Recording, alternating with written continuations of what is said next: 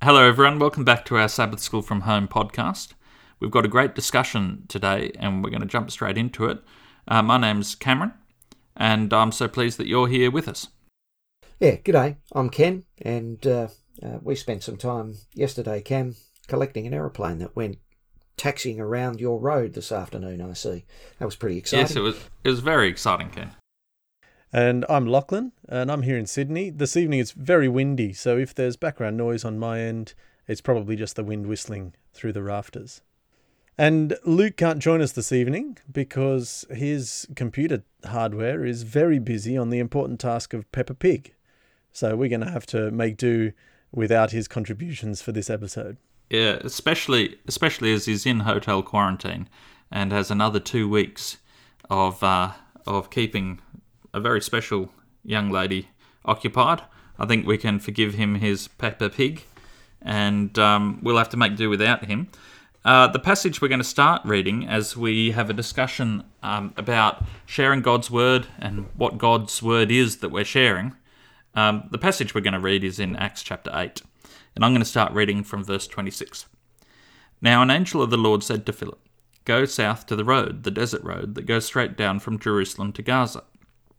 So he started out, and on his way he met an Ethiopian eunuch, an important official in charge of all the treasury of, of Candace, queen of the Ethiopians. This man had gone to Jerusalem to worship, and on his way home he was sitting in his chariot, reading the book of Isaiah the prophet. The Spirit told Philip, Go to that chariot and stay near it. Then Philip ran up to the chariot and heard the man reading Isaiah the prophet. Do you understand what you are reading? Philip asked. How can I, he said, unless someone explains it to me? So he invited Philip to come up and sit with him. The eunuch was reading this passage of Scripture. He was led like a sheep to the slaughter, and as a lamb before the shearer is silent, so he did not open his mouth. In his humiliation he was deprived of justice. Who can speak of his descendants? For his life was taken from the earth. The eunuchs asked Philip, Tell me, please, who is the prophet talking about, himself or someone else?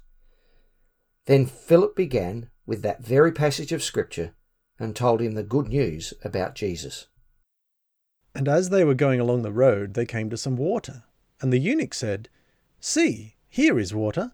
What prevents me from being baptized? And he commanded the chariot to stop, and they both went down into the water, Philip and the eunuch, and he baptized him. And when they came up out of the water, the Spirit of the Lord carried Philip away, and the eunuch saw him no more, and went on his way rejoicing. Well, this is a fairly uh, often recited passage uh, when you talk about sharing about evangelism. Many sermons on evangelism seem to draw on this passage, uh, but it is a very difficult precedent to base evangelism off. Do, do we just hang around in our house waiting to be carried off by the Spirit of the Lord? Yeah, well, I, I mean, it, it, would suggest it's better to hang around swimming pools or streams or rivers or something so that you, you've got the water handy when you need it. Yeah, so immediately yeah. take advantage of the opportunity for baptism. yeah. There, there are a number of things going on in this story that I find really fascinating. So, just for reference, the passage of scripture that is quoted here is from Isaiah, and it's Isaiah 53, verse 7 and 8 thereabouts and that is a is a broader passage in the book of Isaiah that we definitely do read as a messianic prophecy. So um, it's it's not hard to see there how Philip could have launched from that to tell the good news about Jesus. And obviously, God's Spirit is fairly active in this encounter um, because the angel directs Philip to go to that road at that place at that time while the eunuch is reading that text. And so Philip starts uh, with that text, and that's one of the things that we're often told when we hear the sermons about evangelism. Uh, verse 35 Then Philip began with that very passage of Scripture, so we, we should start where people are, and probably good advice. As long as they're in the right place, Ken. Um, in his fictional diary, Adrian Plass is really concerned about some issue you know, it's something like should he go carol singing or should he stay home to watch the latest James Bond film? And he decides that he's going to consult scripture on this and he opens the Bible at a random spot and it says, and Jeze- and the dogs licked up the blood. um, and he's he doesn't quite know how to interpret this. So we might not always be able to start where people are in the Bible. In fact, I, I had a discussion, an interesting encounter recently where um, the teacher at my school who teaches philosophy, really top bloke, fairly firm atheist, but absolutely insistent that students should think through things carefully and clearly. And he was doing a unit on theism. And he said to me, he said, I can't teach this unit because I, I don't believe there's a God. The students need to hear something from someone who does, which is a good indication of, of the sort of intellectual honesty that, that he strives for. And he asked me to come and take a, a class, and the students had a whole bunch of questions. But one of the questions was, unless you cherry pick verses from the Bible, there's on the whole on the balance of it, one of the students suggested that the Bible didn't seem to be, you know, particularly virtuous text. Uh, there are a lot of difficult parts in it. And and look, I mean, even if we we now uh, go to Isaiah 53 and we look at it and we say, well, there's a picture of of the Messiah, uh, but we do that with the benefit of hindsight, and we do that through uh, a tradition. Uh, so when we say the Bible and the Bible alone, um, even within that uh, framework, uh, we're using tradition to interpret the scripture. I mean, Jesus himself in Luke chapter 10 uh, when he was asked the question, um, uh, yeah, which of these is the greatest commandments? His response was, um, What do the scriptures say? How do you read them? Or how do you interpret them? Uh, and so we need some lens through which to interpret uh, the scripture. And when you go to Isaiah 53, um, it's only with the benefit of hindsight and through a tradition of interpretation that you can see that this is a reference to the Messiah. Because there might well be many people who, throughout the course of history, have been led like a sheep to the slaughter, um, uh, who, uh, as a lamb before the shearer, was silent and didn't open their mouth. Um, many who've been deprived of justice, uh, many whose descendants have been uh, cut off, who've had their lives taken away. So uh, it's really uh, important to recognize that, that whatever we do when we approach scripture involves an act of interpretation. And where do we get the assistance with which interpretation we ought uh, well this is take from the text? this is a great question ken. The answer is obviously my interpretation. Yes but Everyone only if it agrees with mine, Cameron. Only if it agrees oh. with mine. Um, well, can can I just believe whatever the Bible tells well, me? I, I think that this story says something different. I think this story says you've got to wait in your chariot with that question until the Holy Spirit brings along miraculously one of the apostles to help you out. Well, yeah. well, this is, but this is uh, on a serious note. That's exactly what this Ethiopian eunuch wants, doesn't he? He he recognizes that his deficiency is not in having the text. His deficiency is in the interpretation of it. And that's what he asks Philip for. Mm. This is an interesting challenge for us from the, you know, ever since the Reformation. The Protestant Christian church has prized access to the scriptures. You know, and I guess the greatest epitome of this is the, I think, very, very noble and well intentioned Gideon's Bibles. You find them all through the world on bedside tables next to hotel beds. But it seems a little bit to assume that having access to the Bible is enough or is the more important thing. Whereas in this case, the Ethiopian has the access but is, is struggling to read. Now, there's a caveat here that I do need to acknowledge. It's possible that there's a language barrier going on here that's part of the issue with the understanding. Um, but if anything, that only highlights the fact that we often have cultural barriers that are at least as strong as language barriers can be when we just randomly flick open to pages of, for example, the Old Testament. Hmm. And there is even the anterior interpretive issue that's associated with that because what we are reading is itself a translation of uh, an original a text in a different language. Um, and, and, and so that what that has required is a person to understand the concepts that the symbols being the Greek words uh, represented, uh, and to transfer those concepts into this language that we currently have.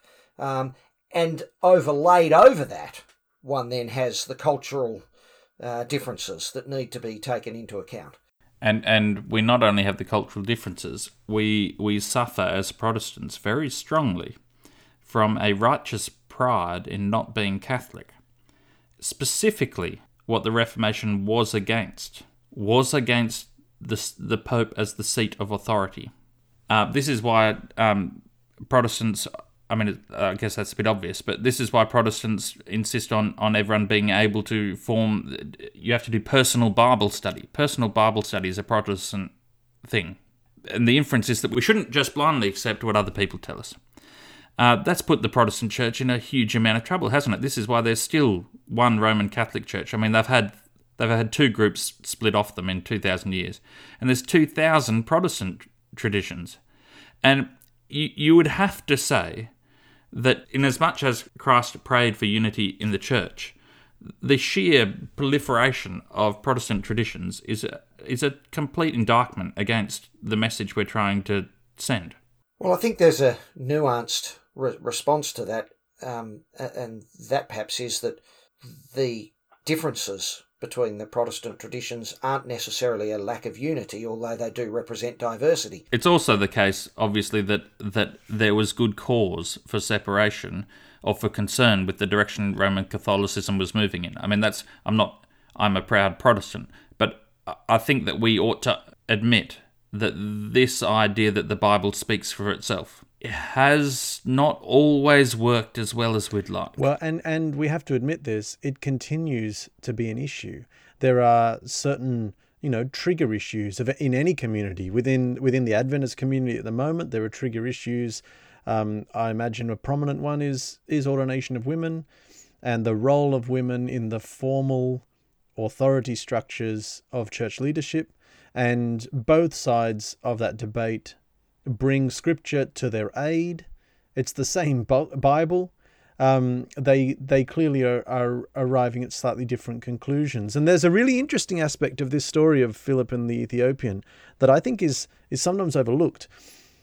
We commented a couple of episodes ago when Peter and Cornelius, um, the story of Peter and Cornelius, the question is asked, a sort of rhetorical question. Who can stop these people being baptized. Who can stop these people given that the Holy Spirit is already upon them? And there's a really similar construction here in, in verse 36. See, here is water. What prevents me from being baptized? It's a question begging an answer. And if you dig a little bit, there's a really good answer. In Deuteronomy 23, there's a list of those excluded from the assembly of the people of God. This is, of course, Old Testament. This is Deuteronomy. This is um, the sort of giving of the law. But it starts with No one whose testicles are crushed or whose male organ is cut off shall enter the assembly of the Lord. And it then goes on to list the Ammonites and Moabites and um, Edomites and all, all sorts of other things. But it starts there. A eunuch shall not enter the assembly of the Lord. And I think it's really fascinating because in Acts 8 here. Well, Locke is He's not just a eunuch, he's Ethiopian. He's Gentile he's, as well. He's really, really, there are some obvious answers. What prevents me from being baptized? And it's fascinating to just ponder for a moment the hypothetical situation that is not discussed in this account. But it does say that this Ethiopian had come to Jerusalem to worship. Now, if an Ethiopian eunuch had come to Jerusalem to worship, given what we just read in Deuteronomy 23, it seems fairly easy to imagine the kind of religious authorities that we encounter in the Gospels being fairly proactive in preventing this Ethiopian from participating very much in the worship that he traveled to Jerusalem to find.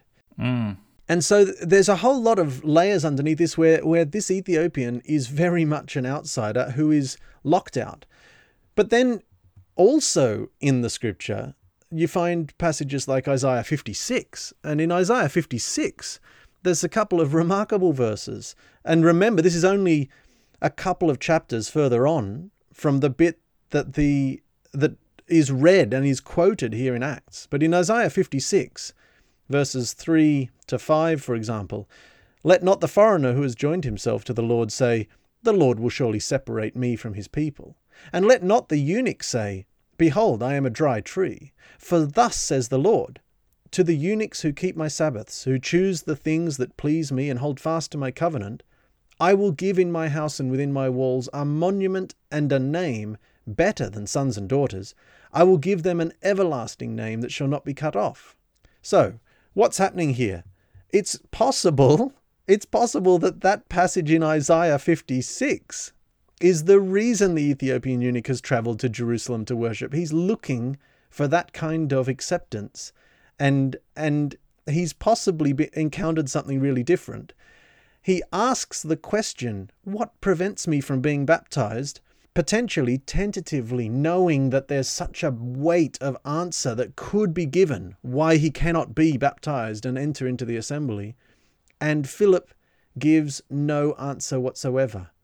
You'll notice Philip doesn't say anything at that point in the story. The Ethiopian calls for the chariot to stop, and the baptism takes place. So, what's happening here is that Philip, who clearly knows his scripture because he explains it, beginning with the verse that is quoted and, and going through all of scripture, explains the good news about Jesus, but also participates in a kind of interpretive process. There is a clear verse that he seems to ignore. There is another equally clear verse that he seems to fulfill he sort of has to make a bit of a choice there because he can't just follow both of those verses at face value at the same time. And, and that's one of the real interpretive problems that we have with Scripture. Uh, because, I mean, that's one example that you've given, Locke, of uh, where a strict interpretation of the words uh, in one direction, in one text, uh, are completely opposed by an equally obvious interpretation of Scripture in another direction, so that if we are to reach a conclusion, we have to consciously choose which of those texts to allow to speak and which of those texts to silence. And on what basis do we make such a choice? On what basis do we make such a choice? It's, it's a very good question, Ken. And must we always make the same choice? could there come a time in our lives where a different emphasis is needed? In other words, does the choice have to be permanent? Martin Luther said, uh, I think it was him, uh, said that the church is like a drunk man trying to get on a horse. First, he falls off on the left hand side and then he falls off on the right hand side. And, you know, there are passages, I think, of my, one of my favourite contrasts um, is in Paul, where in place, in one of his writings, in one spot he says that we are to pray without ceasing. In another spot, he says, when you pray, don't pray using endless repetitions. and that's that's a hard thing to do. But, you know, to one group of people, he might be talking to some people who are neglecting prayer. And he's saying, no, you need to pray more often. And for another people who think that just if you say the right words many, many times, and you say it enough, it's sort of like an incantation. Yes, just well, well that's not what it's like. Just just a short sincere, honest prayer is really what God's looking for. That's that'll do. Um, so so one could imagine that you could make up your mind on some of these difficult issues, and then suddenly meet some new circumstance that required you to make it up again. Mm. Um, interestingly enough, uh, and I'm going to a book called Not in God's Name by Jonathan Sacks. Um, at page 218, he refers to the fact that, um, uh, well, he quotes R. Samuel Edels, uh, that the revelation at Sinai took place in the presence of 600,000 Israelites because the Torah can be interpreted in 600,000 different ways. Um, uh, uh, so not just not just the left side and the right side of the horse, but uh, 600,000 different ways. And I, I, really think that's one of the issues that we face, particularly in a culture of uh, like ours, where uh, the individual is the authority um, that we each bring to the text um, uh, what we think it should say and find it there. And perhaps there is something in that, but it's a problem. One antidote uh, for that is to belong to a tradition and to a community. Just further on, I've got the same book. Um, Ken recommended that book to me, and I, I read it, and it's fantastic. Not in God's name. It's about religious violence, the phenomenon of people doing violent things, being sincere people sincerely religious people doing violent things. How does this how does this happen? Following on from the passage um, you read, Kenneth, he says, "Living traditions constantly reinterpret their canonical texts. That's what makes fundamentalism, text without interpretation, an act of violence against tradition. It's a bit of a worry, isn't it, in a in a denomination like ours that insists on a plain reading of the text. I'll just read this.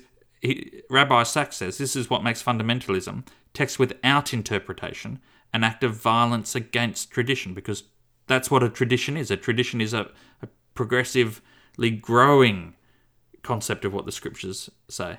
In fact, he says fundamentalists and today's atheists share the same approach to texts. They read them directly and literally, ignoring the single most important fact about a sacred text, namely that its meaning is not self evident. It has a history and an authority of its own. Every religion must guard against a literal reading of its hard texts if it is not to show that it has learned nothing from history. Mm, that's really good. There are there are a couple of different authors that I've read that explore this idea that in the New Testament, in Christ's ministry and beyond it, there is an active deconstruction of some of the things that were in the Old Testament given as hard boundaries of community. You know, we just explored one here with the eunuch, but there's um, there's a number of different places where that happens. So so clearly what's going on in the New Testament church and it's the it's the theme of the book of Acts in many ways. What is the thing that we can identify now as the distinguishing characteristic of being in the Christian community?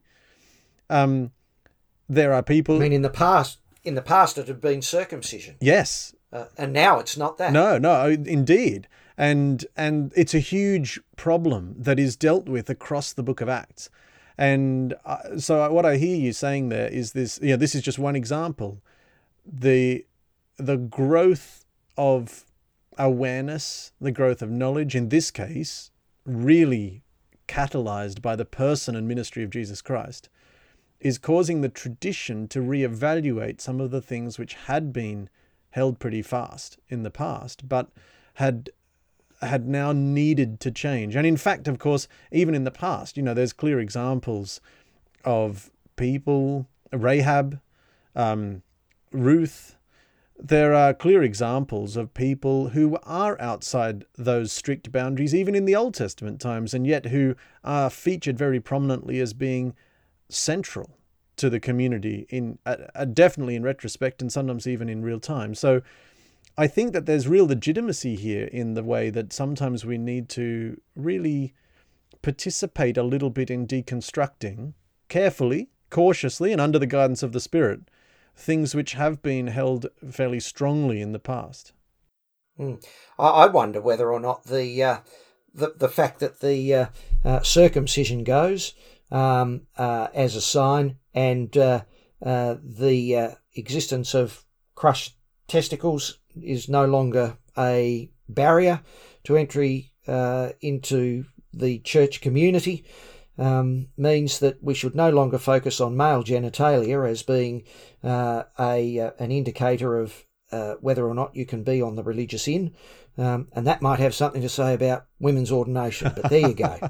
it it's also possible, Ken, that it has something to say about the the way in which we as religious communities obsess about whether people fit neatly into our pictures of what maleness and femaleness mean. Oh, you can imagine people perhaps on the fringe of the faith who perhaps the people who, who found Judaism suited them very well, shaking their heads and muttering amongst themselves, ah, oh, you know, first of all, a few Gentiles are coming in, and now it's eunuchs. We're on the slippery slope. I mean, anyone could get in at this rate. Yeah. so I think that what's really valuable to highlight here is that it it's very very obvious it's absolutely unavoidable that Philip's prioritization and interpretation and construction of the story is two things. In verse 35 he begins with this scripture but he tells the good news about Jesus. So it's focused on the good news about Jesus and also, Philip is one of the apostles. So Philip's story is informed by his direct encounter of Jesus and the ministry of Jesus and the revelation of God through Jesus. And so the whatever is going on here and whatever parts of it can be a little bit uncomfortable in a sense that it's kind of saying, well, you know, is everything up for grabs? Can we just change what we think about anything? Um, perhaps part of the answer to that is the absolutely riveting focus on Jesus. I wonder whether that takes us to uh, John chapter 1, uh, given that we're looking at the word and the, um, the, the, word in witnessing, um, uh, whether, whether it might be useful to go there uh, to John chapter 1 um, with in the beginning was the word. I've always found that passage, Ken, a difficult one to understand, so I hope that you can help me. That is to say, uh, I, recognise at the forefront that John is employing poetic devices, and poetic devices are by their nature implicit rather than explicit, and and you refer to ideas by allusion rather than by spelling them out clearly, and as a consequence, you can fit many, many ideas into just a small passage, which is what makes poetry so engaging. In contrast, texts that aim from the outset to be precise are often very dull and take many, many words, something like a legal document, you know, a, a lease agreement on a rental, is doing its best to be precise, but it, it's there's a lot of words in there. So I, I recognise that this is poetry and that that it, it may be something that we have to dig in a bit deeper. But it is a it is a set of imagery that I've never really had speak to me. Mm, mm. Well, it's interesting you say that because this is one of the passages that um, uh, I've uh, found absolutely fascinating by uh, just a simple device of looking at the uh, nature uh, and function of words uh, and the nature and function of Christ um, and doing a comparison. Um, uh, one of those uh, aspects of a word is that is it is a it is a representation. it is inevitably a symbol. so it is a symbol of a particular concept, a particular uh, state of consciousness, if you like, a thought. Um, it is a means of expression of a thought. Yeah, only a very small number of words are onomatopoeic, that where the actual sound contains its meaning. The rest of them, that's not true, is it?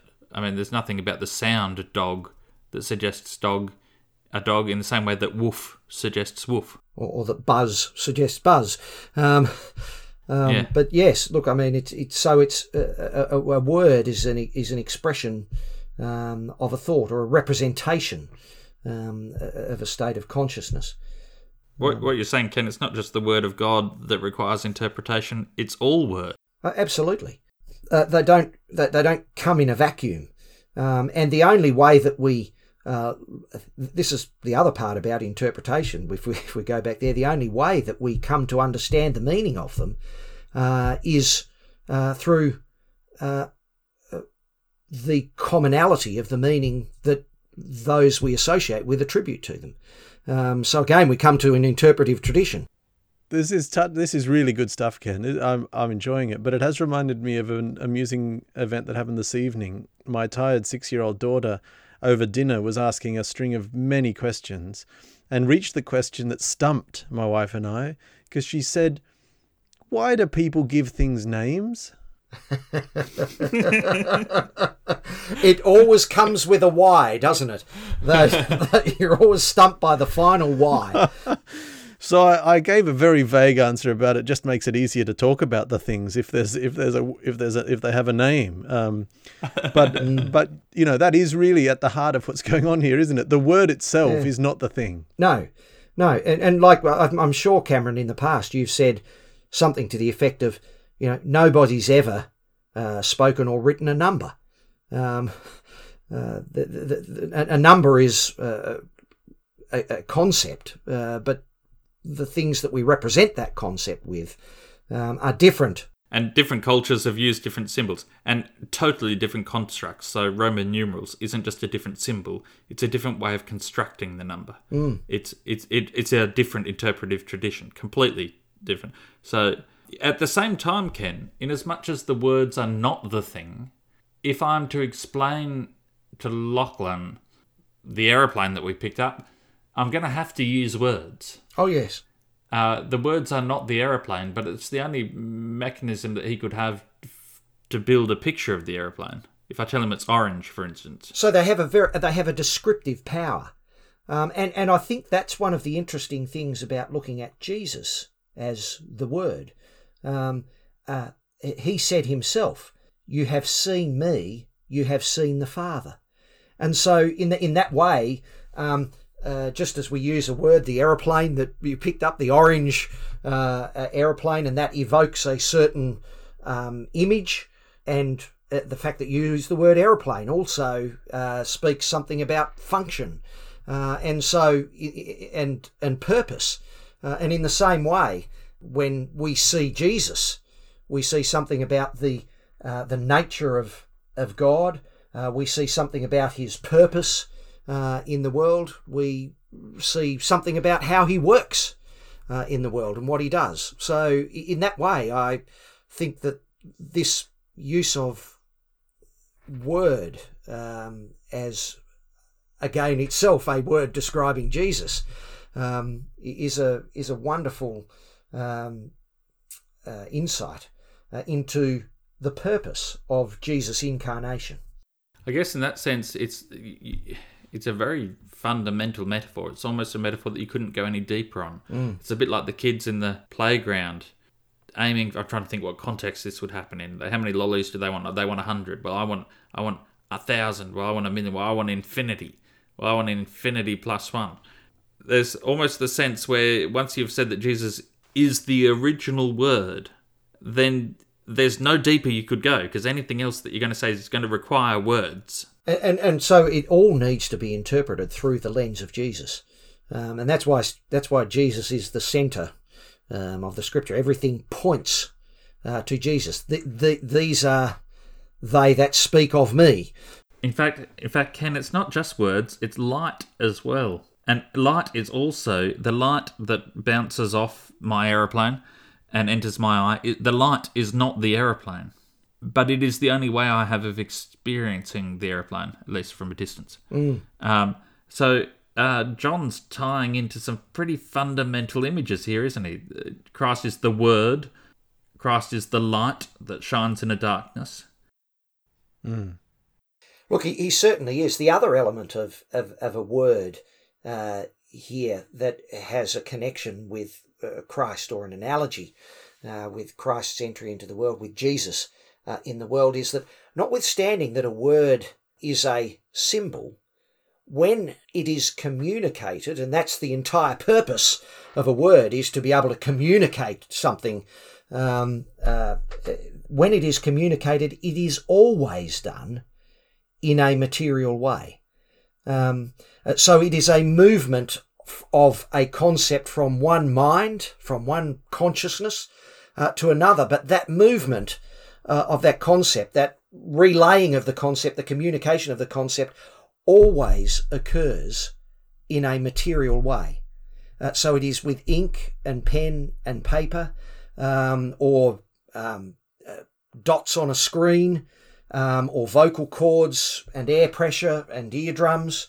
Uh, so there is always um, a material interface uh, which uh, leads to that communication. And so we have here with Christ the communication and representation of God uh, and the fundamental core of God's existence as love being communicated in a physical way in the incarnation uh, of Christ.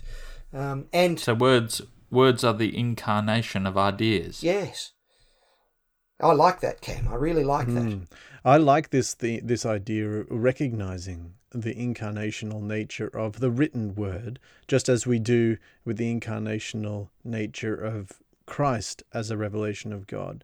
Uh, because just like Jesus was a, a person who lived in a particular place at a particular time historically and had a certain eye color and hair color and um, ate particular kinds of foods and whatever it is that is representative of the culture and world that he lived in as an incarnate messenger or representation or um, revelation of God.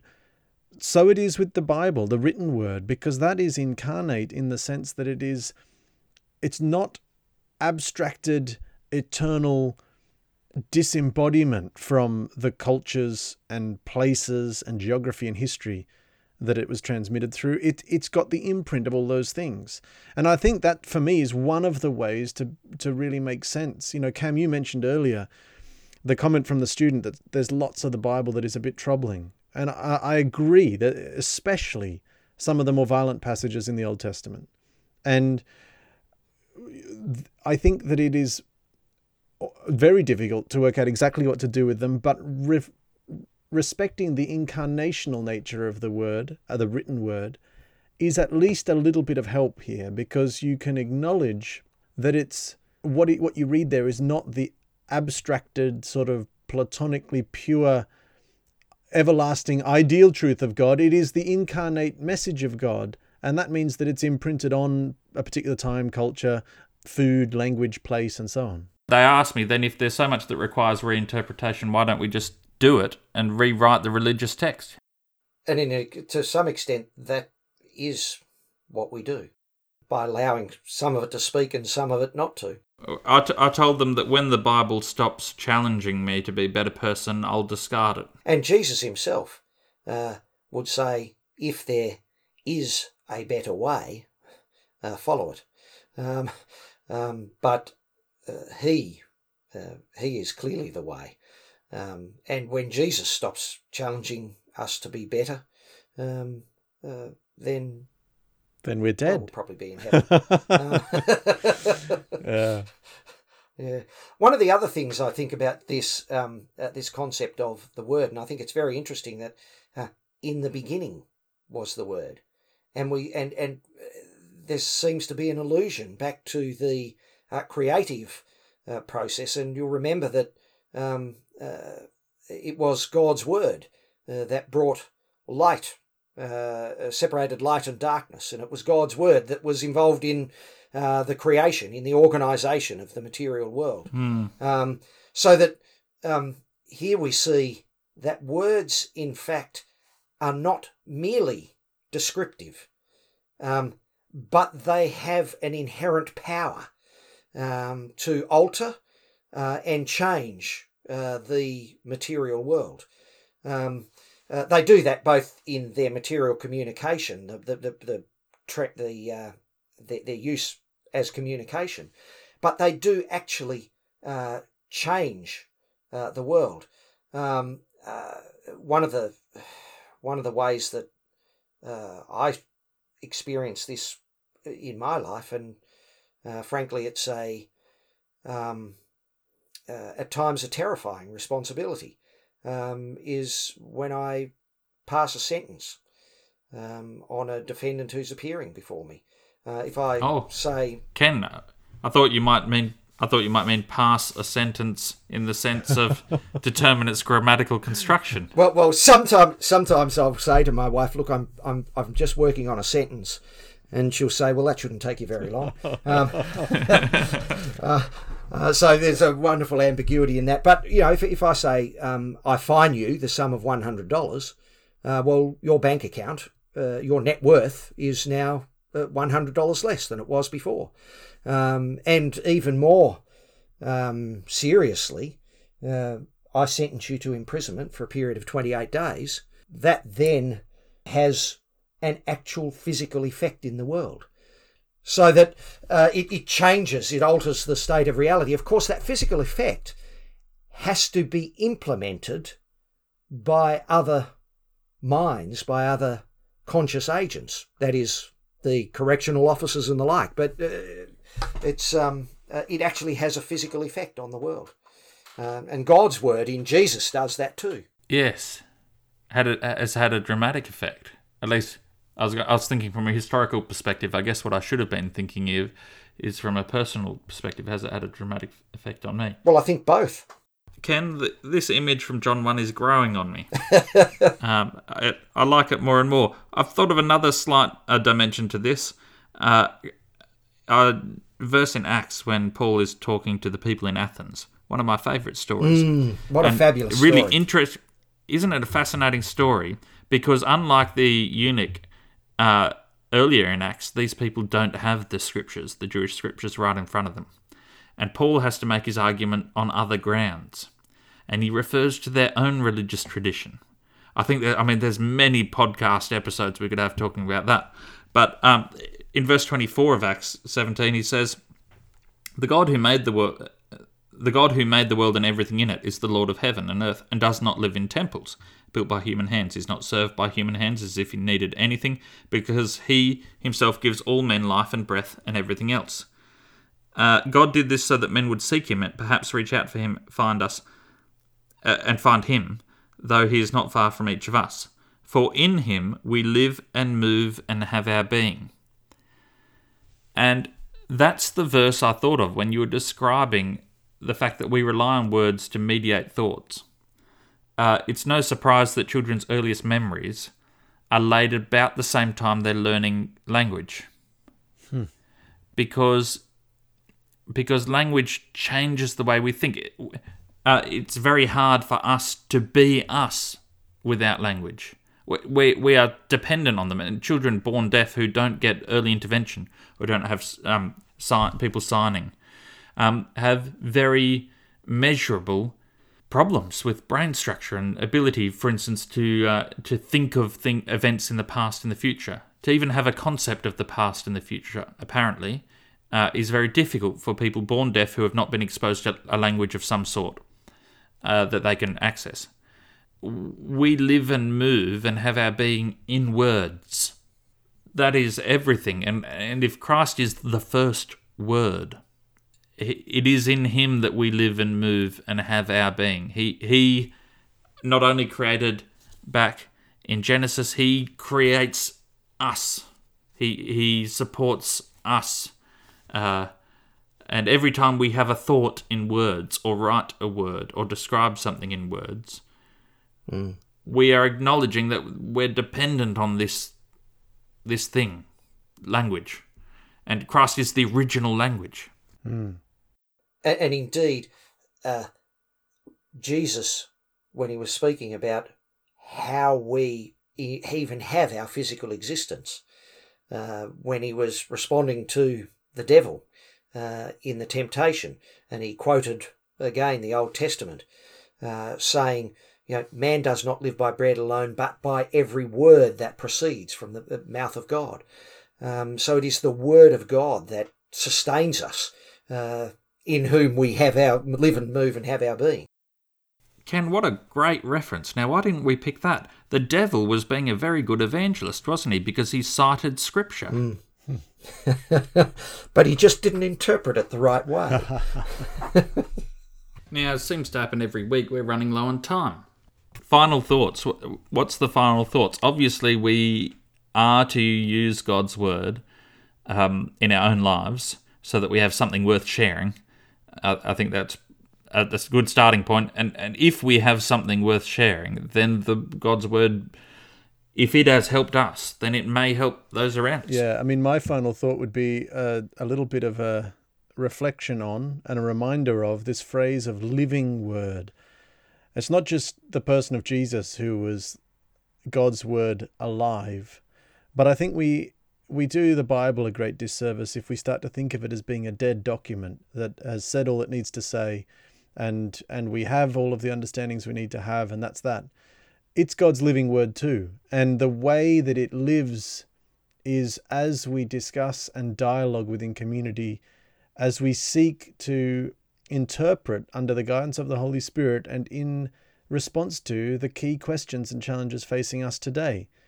And if we're facing different questions and different challenges to what Christians have in previous generations, then they won't be angry at us, and we should not be ashamed of arriving at slightly different pictures of things. Hmm. I like that. I think I would finish with 1 Corinthians 2, verses 12 and 13. Um, we've not received. Well, actually, I'm going to go back to verse 11. Uh, For who among men knows the thoughts of a man except the man's spirit within him? In the same way, no one knows the thoughts of God except the Spirit of God. We have not received the Spirit of the world, but the Spirit who is from God that we may understand what God has freely given us. This is what we speak, not in words taught us by human wisdom, but in words taught by the Spirit, expressing spiritual truths in spiritual words. Hmm. Perfect. do we then truly believe in the scriptures and the scriptures alone? My answer to that is we cannot. And we are fooling ourselves if we think we do. It's not the question of ought we use the scriptures on their own. I think the better question, you're right, is can we, even Yeah. if we wanted to? Yeah, and we cannot. Um, given the nature of words, given the nature of translation, given the nature of language, given the nature of thought, uh, given the nature of mind and consciousness and the material world um, uh, that we live in, it cannot be the scripture and the scripture alone, insofar as we mean the printed word on the page Yeah. it is scripture and scripture alone, insofar as we mean the printed word on the page, uh, read with and to God in the context of our communities and faith tradition. Well, as always, we're out of time, which seems to be a bit of an occupational hazard in, in making podcast episodes on interesting topics. So, uh, if you want to take part in the discussion, if you have thoughts that you want to send in, and then please send them to the Gmail address, uh, sabbathschoolfromhome at gmail.com. We'd love to hear from you, and we hope you'll join us again next week.